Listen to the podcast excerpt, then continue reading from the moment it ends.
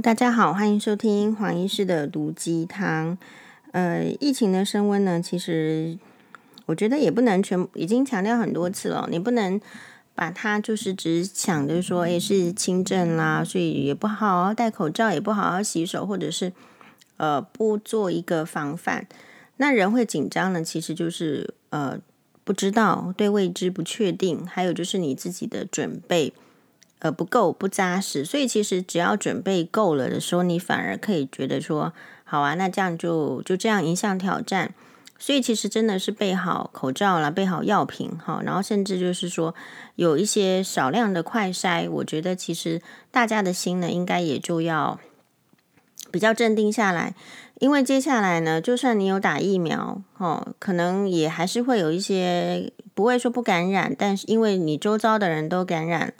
所以只是说打疫苗的人比较有机会，不是中重症，但是同样的也是会有打疫苗的人，呃，仍然变成了中重症。所以这个不是说有跟没有就一定接着有跟没有这样子的平行线的思考嘛，而是说你只是做一件事情，你只是说有那个机会不要那么坏。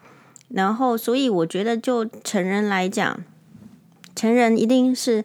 呃，要一定是要打疫苗的，除非你有任何那种什么对疫苗过敏啦，哈，或者是什么，你说疫苗的一些不适症状，比如说像是发烧啦，或者是呃手臂酸痛啊，这些副作用其实反而不是应该是在呃害怕的啊、呃、或挣扎的这种理由之内，我个人会觉得是这样，哈。因为它这个主要是影响肺部，而且其实会影响到有可能会有一些残余的后遗症，所以大家呢其实就是要很仔细这个问题，并不是说像我基本上不太去看那些什么网络的表格啦，或者是图表啦，或者是怎么样，哈，其实。哎，啊，你看人家一年了，你现在才来看这些，是不是有一点慢？就是你心境上早就已经要，就是说你已经准备好怎么样去对付他。那这边有，其实你可以看得出来一些态势，比如说那个呃，有一个基隆的富富人，他就是说他其实是中标，然后有发烧去医院，啊，退烧之后，人家就叫他回回家，也没有再给他留下来。观察，那第二天呢？其实可能家人还是需要上班呐、或者是就是刚好不在。真的，嗯、呃，即便是生病了，可是旁边没有一个人或呃看着，或者是说人家觉得说你这个只是感冒了，没关系，因为我们对一般的感冒的警觉性会下降的很多嘛，所以就可能都没有旁边没有一个人的时候，回到家哦，家人才非常哀伤的。难过的发现说，怎么这个妈妈已经，这个妇女已经变成一个冰冷的尸体。好，所以在母亲节前夕，相信这一家人对这样的遭遇呢，就会很没有办法理解跟接受。那这件事情透露着什么讯息给黄医师呢？其实这个就是告诉我们说，其实如果你对疫情恐慌的话，哎，你很容易不是只有这个新冠状病毒本身产生的症状，你很容易延误就医。你其实其他的疾病你也可能会延误就医。哦，这个概念不知道大家有没有？我是听这个住在美国的朋友说，其实美国这个疫情这一两年，他们更跟我们采取的政策其实更。更放松，就是更更不管，更无为，或者当然还是有疫苗，但好是好在有疫苗，有药品这个部分他们是基本的都有给，但实际上他们还是会有人不想戴口罩，而且其实也蛮多人的，或者是说他们解禁的更早。那疫情你说侵略下的美国，其实他们看到什么？他们有听说像那种美国在做呃。比如心肌梗塞啊、心导管的这种心脏病的这种中心，其实病人就变得非常少，而且非常少，可是来的呢都是很严重的，所以这个就是一个趋势，就是当你觉得说，呃，一个疫情去就医你会害怕，然后去医院你觉得不方便，或者是很可能因为医院要保持那个量能给处理新冠状病毒的患者哦的这种情形之下，其实很可能大家要先提醒自己的是，我们可能其他科别的能量会减少啊，比如说在去年这个疫情的刚刚开始的时候，在台湾大家都很紧张，很怕被沦陷。那个时候，其实，在医院呢，主要的刀其实是如果没有什么特别紧急的，人家是不开的。所以外科学妹那个那个时候刚好我们有聚餐，她就说这个还是说没聚餐，在在 Messenger 上聊而已。她就说，学姐，我这个月都吃土啊，就是他没有开刀呢，他也没有收入。可是那个时候的政策就是这样，嗯，所以其实那这代表什么意思？不是学妹吃一个月的土是没关系呀，可是问题这代表什么？这代表其他有需求的病人，那就是被他的需求是被这种大环境所压抑、所 delay。所以一方面是大环境会压抑你的需求，另外一方面你自己的如果再害怕，也会压抑自己的就医的需求。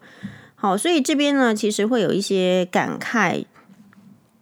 所以，如果是在我的话，就是，呃，什么叫做台湾 Number One？台湾 Number One 的意思是说，应该是要做的比其他的国家超前，或是比其他当其他的国家都是放任不管的时候，诶，我们是不是也走国其他国家的路线？但是那可能是根据医疗背景下下的决断哦，还是说我们觉得说我们是台湾 Number One，所以我们准备给我们的国民更好的怎么样的一个？应对措施，好，如果是黄医师的话，会觉得如果我们可以体察到，其实国外对于这种医疗的资源的受限，然后民众就医的不方便，然后再加上民众自己其实没有办法判断他什么病要变得严重，什么病要变得不严重。嗯、大家知道吗？黄医师在这个做医学生的训练的时候，最重要的是什么事情？最重要的事情就是要对病人 do no harm，就是不要伤害病人。你救不了病人，还有别人可以救哦。但是你不应该就是站在你这个治疗端的这个部分的时候，你害了病人。所以如果说大家都有保持这个 do no 呃这个 do do no harm，好，英文越来越烂。那么事实上，理论上。你应该要去想说，对对人民来讲，哦，哪一些是可能可以把这个伤害减得更低的？呃，说实在，因为黄医师是电脑白痴啊，所以我不太知道研发一个呃电脑的系统啊要砸多少钱。但是我会觉得，如果有一个，就是如果积极推动各个基层院所，至少在疫情期间，呃，有视讯的话。比较能够缓解掉卫生所一九二二的他们人员的压力，哦，因为电话线是打不进的，以后肯定是要用网络的。那你说这个看你听他描述症状，病人又如何会描述他的症状呢？啊，描述的哩哩啦啦。我们在门诊间看到病人。在描述他的症状的时候，就已经是哩哩啦啦。他主要是经过医生根据他的医学经验问诊，才能够问到一些重点。那这代表什么？病人自己在讲那个重点的时候，他是讲不见得完全能够抓到那个重点的，所以会影响判断。啊，会你可能讲这样，然后让一九二二的人听，因为我不知道一九二二是谁接线，或是卫生局是谁接线。好，可能是受过一些训练的什么样的医疗背景的人，但是他们真的也不见得那么专业。然后一个是不真的那么专业的一方，然后一方面是真的也没有办法去，就是把自己的状态、病史讲得哩哩啦啦的人，所以这个是一定会没有办法达到某一个水准的。所以如果真的以民众的需求做考量，好，我觉得要看那个中重度，当然就是一定是医院。可是前提就是说，你怎么样能够去抓这个病情？好，不能像陈时中所说的，就是说，啊，要怪就去怪病毒。其实我们也没有要怪陈时中的意思，但是你怪病毒有用吗？其实也没有用啊。所以我们应该想出有用的这个办法。好，所以如果说各个这个医疗院所，他们可以加入就是视讯，对，没有错，你隔离了，或者是你已经确诊了，你确实不应该到诊所。哦，去这个让其他人也感染的情态之下，可是他们也可以接接触到这个医生的视讯。呃，我觉得视讯这个这个，我自己本身是还没有这个视讯看病人的这样子的经验，但是其实很多呃学妹啊，或者是、呃、医院他们方他们都有这个设定了视讯。很多的这种内科疾病呢，还是第一个步骤是会问诊，所以这个视讯呢，其实还蛮好的。好、那所以这个应该是要推动了。这个视讯在这个未来的医疗，至少在疫情期间，事实上是要推动的。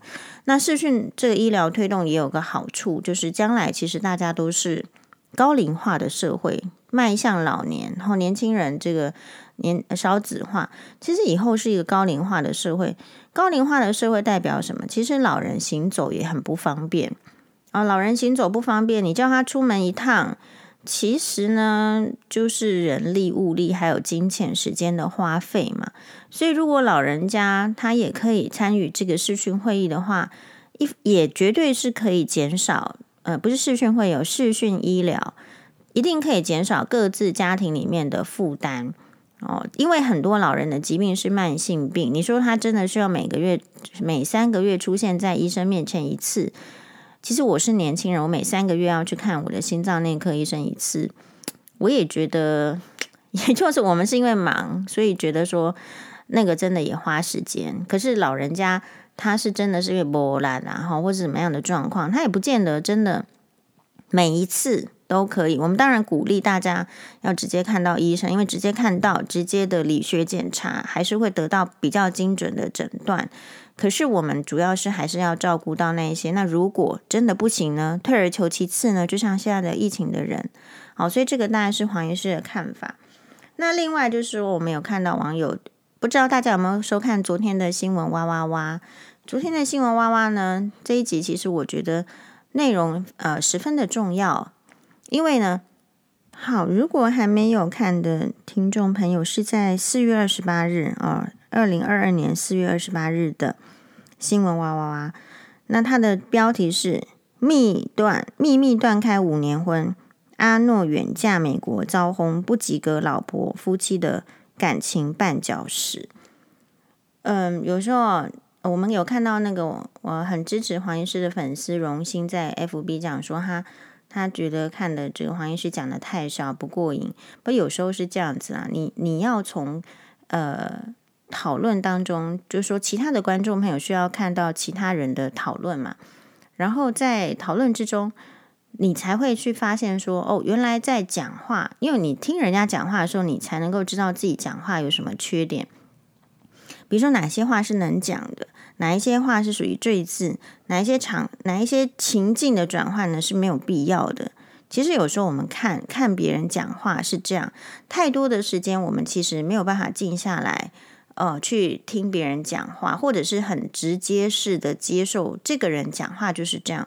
但是唯有在呃收看，比如说这些谈话性节目的时候，你可以有五个人，那么你就是。呃，不管你是喜欢谁，或是特别支持谁，你都可以看得出来。我觉得对年轻人会很建议收看新闻啊，是说你可以看得出来人要怎么讨论，要怎么发问，呃，然后呢比较不失礼，因为在公众的节目上绝对不能做失礼的表现。比如说黄医师心里呢，其实是觉得是说这个阿诺远嫁美国招轰不及格老婆，有时候人是这样子，是很。很被落井下石的，就是我觉得阿诺的情形，就是他在比较人生呢是比较需要很多面向支持，可是不见得会有那一些支持的阶段哦。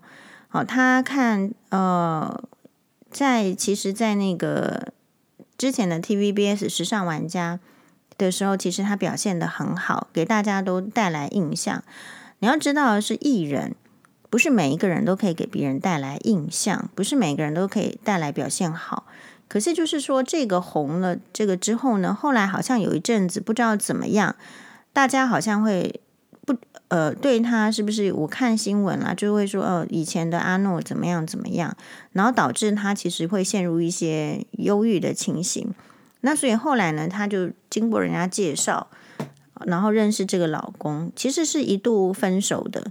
分手的理由其实据说也报纸记载是说哦，因为阿诺想要一个豪华的婚礼，好，然后呢，男方不愿意。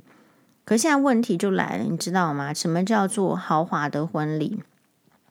我们当然有看到这个留言里面说，五百万的年薪在台湾人看起来是很高很高的。可是如果对呃在美国矽谷工作的工程师来讲，他们会觉得一般般。好，但是不管呢、啊，我们今天又所以我说，有时候大家在看一个事情的时候，比如说阿诺希望有一个豪华的婚礼。其实我想的是，以阿诺这么节俭的人，他住可以住在呃铁皮屋啦，或者是说呃夏天都不要开冷气，要省电。以阿诺这样子，呃，或者是说你干脆说他，其实我觉得时尚玩家的工作蛮辛苦的，要出外景，到处跑，很不容易哦，流汗啊，吃这个吃那个。你觉得他希望的豪华婚礼能够豪华到哪里去呢？哦，是，所以你你端看人家用这个形容词说，阿诺希望一个豪华的婚礼，然后年薪五百万的这个美国工程师老公觉得这个可能也许浪费，也许高调，反正他要的是低调的婚礼，所以不愿意。这后面代表什么？不见得阿诺所说的豪华婚礼就是你 想象的豪华婚礼哦，比如说。呃，在可能徐乔治、徐清吉就是前夫的舅舅会说什么？他们也给黄医师豪华的婚礼，可是黄医师的婚礼真的有豪华吗？其实我也不觉得哦，这个只是我看过的。我呃，我的这个学学弟妹啦、学姐，其实他们的婚礼等级也都是这样呢。好，所以什么叫做豪华的婚礼？不是说你说豪华，它就是豪华的婚礼。比如说，徐乔治在网络上说黄医师是什么名牌的婚纱、百万的婚纱，可是同样是名牌的婚纱，其实我选的就是也就就那那一些钱啊。我记得好像台币折合是不是一件是不是十三万？好，就是日币大概四十万、五十万这样。我的意思是。所以你不知道说所谓的这个豪华婚礼，然后以至于男方不接受，男方的标准是真的像社会想象的那么高，还是其实他也是很低标的，以至于阿诺不愿意结婚了，觉得说这个男人赚这么多钱，五百万，对呀，确实对台湾的人来讲很多，年薪五百万，黄医师也赚不到。那年薪五百万的人，然后要结一个婚，说没有办法出这个钱。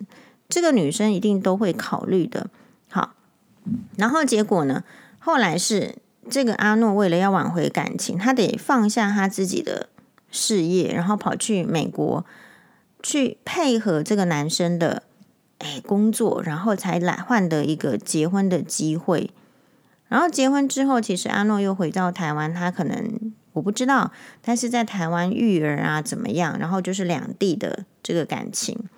其实美国跟台湾的这个两地感情哦，真的是比较难啊，比较难是除了说你没有办法见面，感情不太容易升温。不过照他们的看法是，诶，没见面还可以少摩擦。但实情是什么？哦，实情是就是这表示不是只有这个男方或是女方的问题，就像理科太太的那个 case 也是一样的。你隔两地的婚姻，其实能够分开，就代表是。各自的需求没有办法被无视，然后所以他很艰难。比如说阿诺去到美国，阿诺有机会吗？好，那大家都说，那她都嫁了五百万的老年薪的老公了，她还要什么机会？可是年薪五百万的老公有把钱拿出来给她用吗？这个才是大问题嘛。那好，那如那这个年薪五百万的老公后来是说为了阿诺，还是为了？我们不知道什么原因，他也有说是为了疫情啦，有回来台湾，所以实际上相处之后才没变得没办法相处。但是也要注意，就是说，呃，如果本身在美国享受好的生活或者是其他好的待遇的人，他回来台湾，其实他也是会去计较他少了什么。比如说，在美国的薪资难道跟在台湾的薪资一样吗？所以这些其实都是潜藏的因子会。会这个让双方啊都会有我的牺牲没有被看到，因为真的你看我们在节目上也没有办法讨论这样的牺牲，我的牺牲没看到，然后我付出还要被嫌。其实我是 觉得阿诺是比较衰的，而且比较衰的原因只是因为他没有年薪五百万，他就要比较衰而已。好，这个是很现实的社会，这个社会倾向于帮那个比较有钱的人说话哦，你不知道而已。好，除非你自己真正的遇到。所以各位，大大说话很重要，因为社会已经决定帮有钱的人说话了。如果你还不会学会说话，帮自己说话，那接下来是要怎么办呢？好。所以阿诺的问题就是说，其实他，我觉得他是相当有才华，可是有点这个，你知道，那个时尚玩家，我也不知道他为什么停了，不是收视率很好吗？还是制作的成本还是怎么样？我们不知道。但是这么好的一个节目就停了，那他就没有发展的空间嘛？好，然后接下来又要在家里带小孩，你觉得以他的这种不定时的，就是说没有办法稳定的收入，他可以请保姆吗？其实也是不行嘛，所以他只能够自己育儿。那第一次育儿，他就难免紧张。好，然后你你说要去问艺人朋友吗？非常有可能他的朋友都是有请保姆的，所以人家跟他的情形不太一样。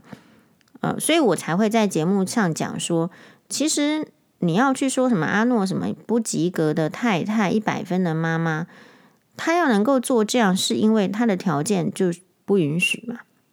他的条件就不允许他做一个及格的太太。那如果每一个人都把做及格的太太放在首位的时候，那事实上我们的小孩子就可能缺乏照顾，所以这个人类不就是灭绝吗？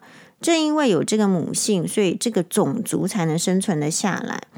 其他的生物也是一样。如果说生出来的小孩都这么弱，可是那个母狮子还要去讨好公狮子，不管小狮子死活的话。其实狮子也早就灭绝了，所以我们看到国宝动物猫熊是怎么样呢？它就是这样啊，所以它会灭绝。它就算生出双胞胎，它也是挑强的那一只去养。野生的猫熊通常会舍弃，通常是生双胞胎，但是它通常会舍弃掉弱的那一只，它把它的全副心力就是养那个呃，觉得比较能够活下来的。好，但是猫熊是独居的动物，所以倒还不看到说母猫熊去，诶，就是说去讨好这个公的猫熊。可是猫熊的人生的重点在哪里？在吃竹子，在吃东西。它几乎百分之七十的时间要拿来吃东西，还是就非常高，因为它吃的东西非常没有营养，非常没有热量，所以它吃很大量，它花很多时间来吃，所以。它要花很多时间吃的时候，他的小孩就比较不容易照顾好。因此，你可以看得到那个豢养在动物园的猫熊，或者是那种猫熊保护基地里面的猫熊，生猫熊妈妈生出一个小猫熊，就算抱在手里，那个人类要把他的猫熊仔、小猫熊拿走、抱偷走，然后去做身体健康检查，去量体重啊，长多大，去喂奶的时候。你要怎么从猫熊妈妈的那个身上拿走这个猫熊？就是给他一颗苹果，他就他就把猫熊小猫熊 放了。所以你说这样子的动物能够不绝迹吗？所以我们今天我们人类还在这边就是战来战去，乌克兰战争啊怎么样哈，或者是说对抗病毒吵来吵去，能够生存下来，难道不是因为这个妈妈的母性？来支撑这个种族吗？好，但是我们看到就是说，哎，其实妈妈的状况越来越不理想，而且这个不理想是很两极的。所以这边也有很很有很很有趣的，就是他其实有点物竞天择。黄医师不认为，就是说有钱的人才会基因比较好，好，或者是有钱的人才比较聪明。可是有钱的人确实是有钱。所以他们的妈妈就可以去把这个钱拿出来去请保姆，然后来分担啊、呃、那个有钱妈妈的这个辛劳。那辛劳分担了之后，说真的，其实你只要照顾过小孩的，你都知道你为什么后来会觉得说你不要对小孩哭，呃嗯凶啦什么，然后会有一些自责感。事实上，有这样子类型的妈妈，我觉得其实都属于条件不够的妈妈。其实就是因为你太累。你也没有放松，你也没有机会去做愉快的事情，所以你对于那个小孩子的哭闹，或者是怎么样，你的容忍度一定是低的。反过来说，如那些有钱妈妈为什么能够这么开心，可以生一个、两个、三个？因为她真的是育儿上比较开心啊，她就是有被帮忙，而且她是被保姆帮忙。好，那些讨人厌的那个洗尿布啊，那个大便的处理，好，要先泡一泡，然后再再洗，而且还要手洗，不能丢到洗衣机等等，或者洗奶瓶这些杂物，他们都是有帮手做的。所以他能够不开心吗？他当然是开心。他开心的时候，他会去凶他的小孩吗？他不会。好，所以他就比较能够去想说，我呃，我多出来的精神，我怎么样去给小孩子呃引导，或者是说好好的指导他说话。其实有时候人是因为太累，你不是脑子没装东西，没有办法跟小孩子讲话。你是因为太累了，所以你没办法循循善诱。大家都嘛知道说循循善诱是好，可是为什么口出就是你怎么这么笨？你再这样就怎样？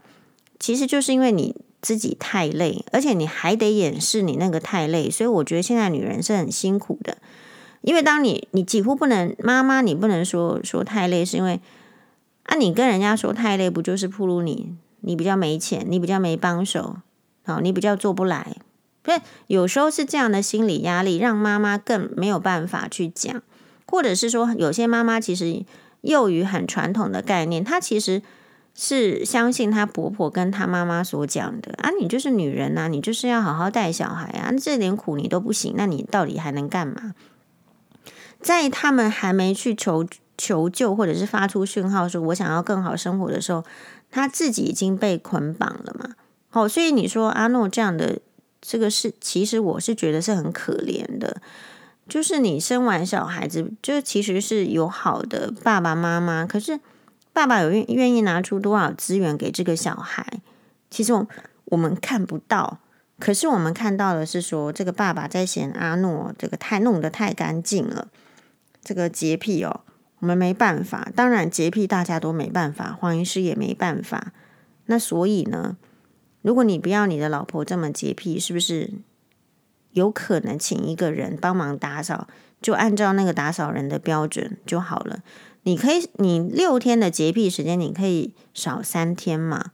哦，或者是其他的办法。但是这些办法就是因为要花钱呐，啊，所以如果在黄医师来看的时候，就是什么叫做婚姻的绊脚石？婚姻的绊脚石就是当人家需要帮助的时候，你没有办法。己所不欲，勿施于人。然后你你给予帮助了，然后你还在那边挑剔，所以我对阿诺的生活是很有感的。我也是，就是说，今天我站到荧光幕前面，大家其实很多观众朋友觉得我挺好的，也很感谢。可是我在那个前一段婚姻里面是被挑剔到怎么样，大家也无法想象，是吧？是不是嫌朋友家的房间乱？好、哦，这之类的。好。那我觉得这个节目这一集很好，很推荐大家看。而且不知道大家有没有看出它的端倪，是他第二则又举出一个例子，是跟阿诺完全相反的女生。这个嗯摘要呢，第二第二个这个女生是很妙的，她是一位人夫，在脸书靠北婚姻里面上诉苦，为了生孩子，老婆要求我负担了全部家用，买房子。并且要住月子中心一个月四十二万，产后呢还要在家调养身体一年，还要保姆到府顾小孩，每月四万，另外每月两次的居家打扫六千元，这一些高额的支出，其实这个就是台湾的中上阶层的的状态啦。那男网友呢都一肩扛下哈，没想到打小孩呢出生之后四个月，老婆。就是他现在小孩四个月大哦，老婆却是天天追剧，睡到自然醒，甚至保姆要教夫妻俩顾小孩的诀窍的时候呢，老婆就借口说要上厕所，事后把晚上顾小孩的责任全部推给老公，保姆呢不在的每个晚上都是我，就是这个老公人夫啊，要起床啦、泡奶啦、打嗝啦、换尿布，人夫哦。就这样过着早上上班、晚上做家事、顾儿子的生活，连续操了四个多月，每天睡不到四个小时，有次实在累到睁不开眼睛，老婆还抓狂大骂，认为我在装睡，故意不想喂奶。这样的经历让男网友终于忍不住爆发。我越想越生气，觉得结婚到底是为什么？想当一个好老公，一个好爸爸，心意却被对方糟蹋。这样的付出却被认为是应该的。你居然认为我鞠躬尽瘁是应该的？就算打官司，我也一定要离婚。贴文一出，也让许多网友回应，认为好男人总是遇不到好女人，好女人也是遇不到好男人。首先呢、啊，我觉得除非他举证很多，就是说真的有其他更恶劣的行径，不然我觉得他就算去法院离婚，他也不会被离成的。因为我觉得法院有一个特色，就是他更讲求男女平权。就是如果这个标准放在女生身上的标准是可以的话，他才会放到男生身上。所以你去想哈，如果这个。呃，老公他抱怨老婆都什么都不做，所以去这个法院离婚。可重点来了，我们这个社会里面，家呃什么都不做的男人远远多于女人嘛。那这些女人是没有上法院去离婚的？就难道他们去上法院离婚就能够成功吗？其实也很难成功。大家会说这个就是协调，不见得就是很容易离婚。这个是我的看法。那第二件事情。我要问，我为什么说我觉得这个 case 很好？这两个 case 摆在一起是很好。前面阿诺是做的做的要死要活，哈，全全然一副这个呃全职妈妈，呃以小孩子就是为最大的重心。可是如果是这个 case，大家觉得是怎么样？在这个人夫的描述底下，这个太太这个妈妈是完全没有在顾小孩的，都是她在顾。好，我这边给一个听众朋友一个。问题，请问，在这个阅读测验，在这个故事里面，哪一个人是喜欢顾小孩的？再说一次哦，请问阅读测验，在这个故事里面，这个男网友在靠北公社里面的故事里面，谁是喜欢顾小孩的？黄医师的标准答案是没有，你不觉得很可悲吗？哦，就是，就是。所以这个家庭有钱有什么用呢？这别人的家庭是没有钱，还得想办法把小孩子好好的长大。有时候你你看都很动容。呃，我昨天的这个夜诊哦，就其实我们不是很喜欢病人太晚来。不喜欢太晚来的意思是，其实真的告诉大家，是我们的眼科检查要比较耗时。它不像别科，就是可以自己呃看一下，然后去抽血，再下一次看报告。我们看眼睛其实是需要当下检查、当下判断，然后当下就是给药的。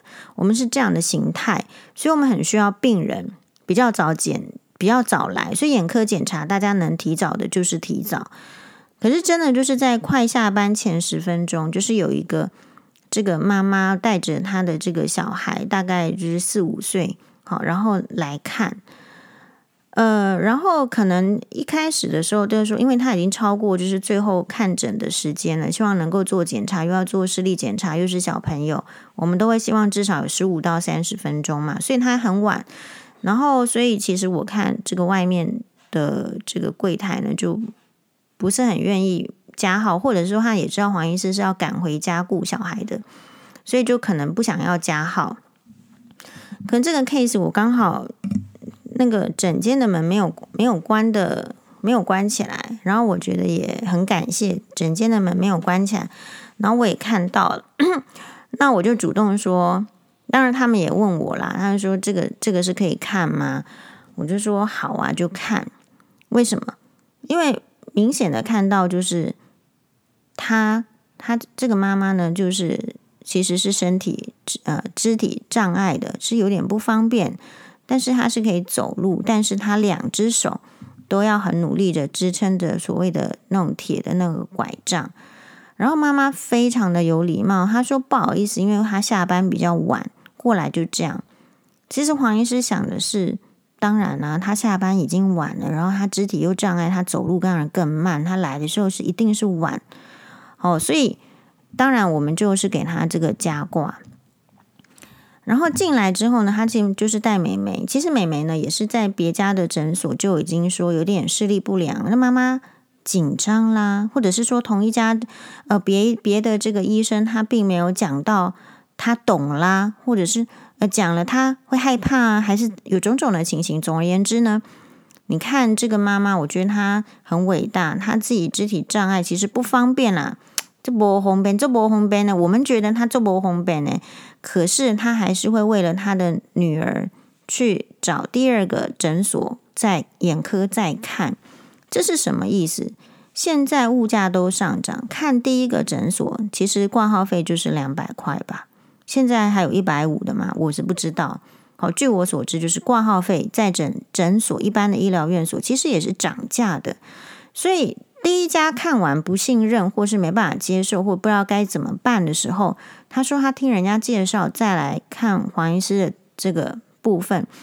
那第二个诊所是不是就算在很短的时间之内，我们也不可能不收挂号费？好，那所以是不是他就要准备两次的挂号费？假设是四百块钱好了。好，那那这样的话，就说，而且他来的时候。我就说旁边，因为美眉先坐下来，然后旁边也有椅子，我就说那你就坐旁边这张椅子。那他又很客气的，因为我想说他肢体障碍不方便，就是坐椅子是比较辛苦，呃，比较好的嘛，比较不辛苦，就请他坐旁边的椅子。诶，可是他又说，那没关系，我我站着很 OK，然后是很认真的在听这个美眉她的眼睛的状态。其实我当下是很动容的。你要知道，美眉生在那样子的，就是说妈妈的状态比较需要帮助啦，被帮助。其实他们家的资源是很不够的，想象我光想象就知道了。可是这个美眉就还是看起来非常的聪明。好，所以黄医师讲到这的意思是说，大家有没有看到，就是条件不好的妈妈？很认真在养小孩，很认真在对待小孩，所以其实小孩看起来也都是干干净净，然后很聪明、很有礼貌的。其实黄医师是很敬佩的哦。呃，我之前其实我们也有遇过，就是说那个他自己说他可能有一些呃身体的残障或是障碍的这个网友，然后他也很就是很认真的来问黄医师医学系选科的问题，因为。他的女儿也是念医学系，也是准备要当医生。我的意思是说，一般的人没有什么资源的人，其实也都可能努力的为下一代在努力的时候。那我们看到年薪五百万的爸爸准备要怎么栽培，或者是其他的爸爸准备要怎么栽培呢？那回到刚刚那个问题，所以这两个夫妻之间，谁是喜欢照顾小孩的？其实黄医师一看到这个新闻要讨论的时候，我第一个想法是说：哈，连这个男生四个月都不能够忍耐的事情，竟然女生忍耐了一辈子，而且洗脑自己打压别的女人，说这些事情都是我们应该承受的，对吧？那所以，可是如果承受的时候，这个社会有给予相当的尊重，或者是说感谢，或者是说知道你的这个价值吗？没有了，我们要很大声在讲，人家才愿意听哦。其实大家各自的心里呢，多多少少还是在这个社会中不是那么尊重家庭主妇，不是那么尊重在家里带小孩子的妈妈，其实还是蛮多的嘛。所以喽，你看为什么我说这两个人都没有想谁，你这个都没有想要带小孩，这个爸爸表面上好像。就给自己说的很好，他一定是年薪很多啦，或者是说他家里比较有一些祖产啦，或者说家里的资源，他才可以去请一个月四万块的保姆嘛，然后再加上一个月六千块的，哎，那个人家来帮忙打扫，然后他觉得他老婆什么都不做，哎，晚上呢还要他起来泡泡澡，呃，泡牛奶，不是泡澡，泡牛奶，然后处理婴儿，他老婆什么都不做。这边哈，不是说这个女生什么都不做是对的，而是说这个女生做了什么，我们没有办法从她已经充满怨恨、想要去离婚的呃这个老老公身上听得出来，因为老公就是没看到他做什么，所以才要去离婚嘛。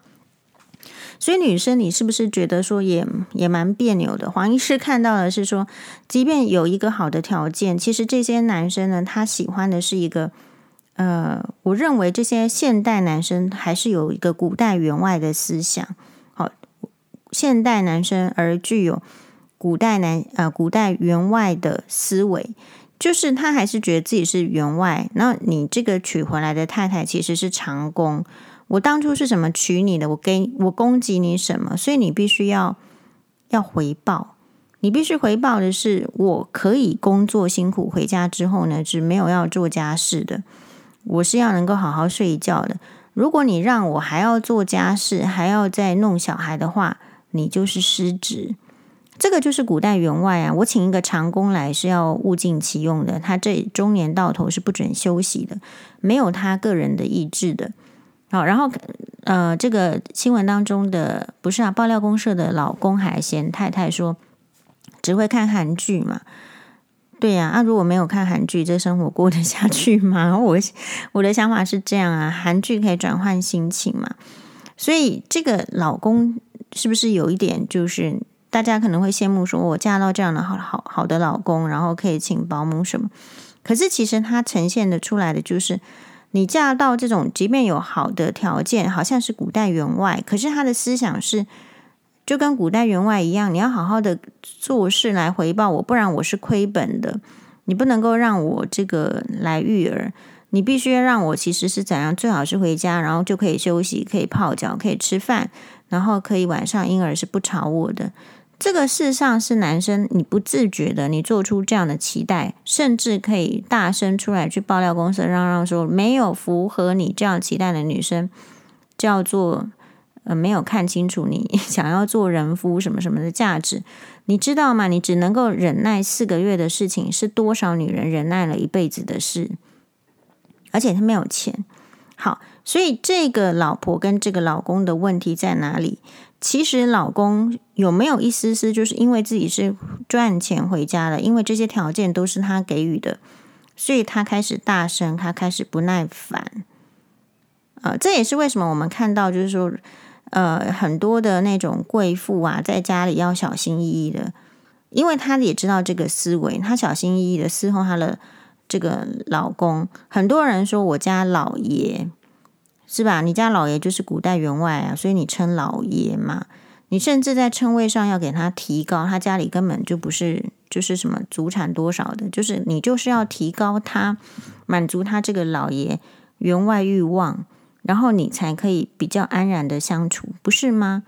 所以其实现代的女生也要看到这一些点。表面上时代进步了，可是男性的思维的进步非常非常的慢，而且是不自觉，因为没有人跟他讲。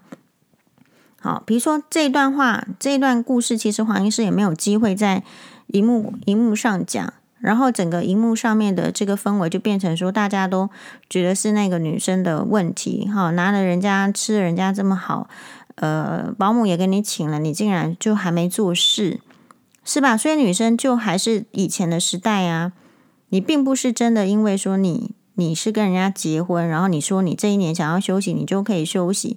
当你休息的时候，人家就来就是怨恨你。那所以呢，你其实我们观察哦，分享一下，我们看到的男医师会娶的老婆，不是很多女生喜欢嫁男医师吗？其实我觉得男医师呃会娶的老婆就是三类，第一大类就是像他的妈妈的，好，那就是第二大类是漂亮的。他回家做家庭主妇，但是因此这个男医师他就可以免除他做家庭这个杂事的需求，就是他娶一个漂亮的，自己看起来赏心悦目的，然后又帮他把所有的事情做好，然后他什么事情家里什么事情都可以不要做，他回到家就是休息，这是第二大类。第三大类是什么？第三大类是。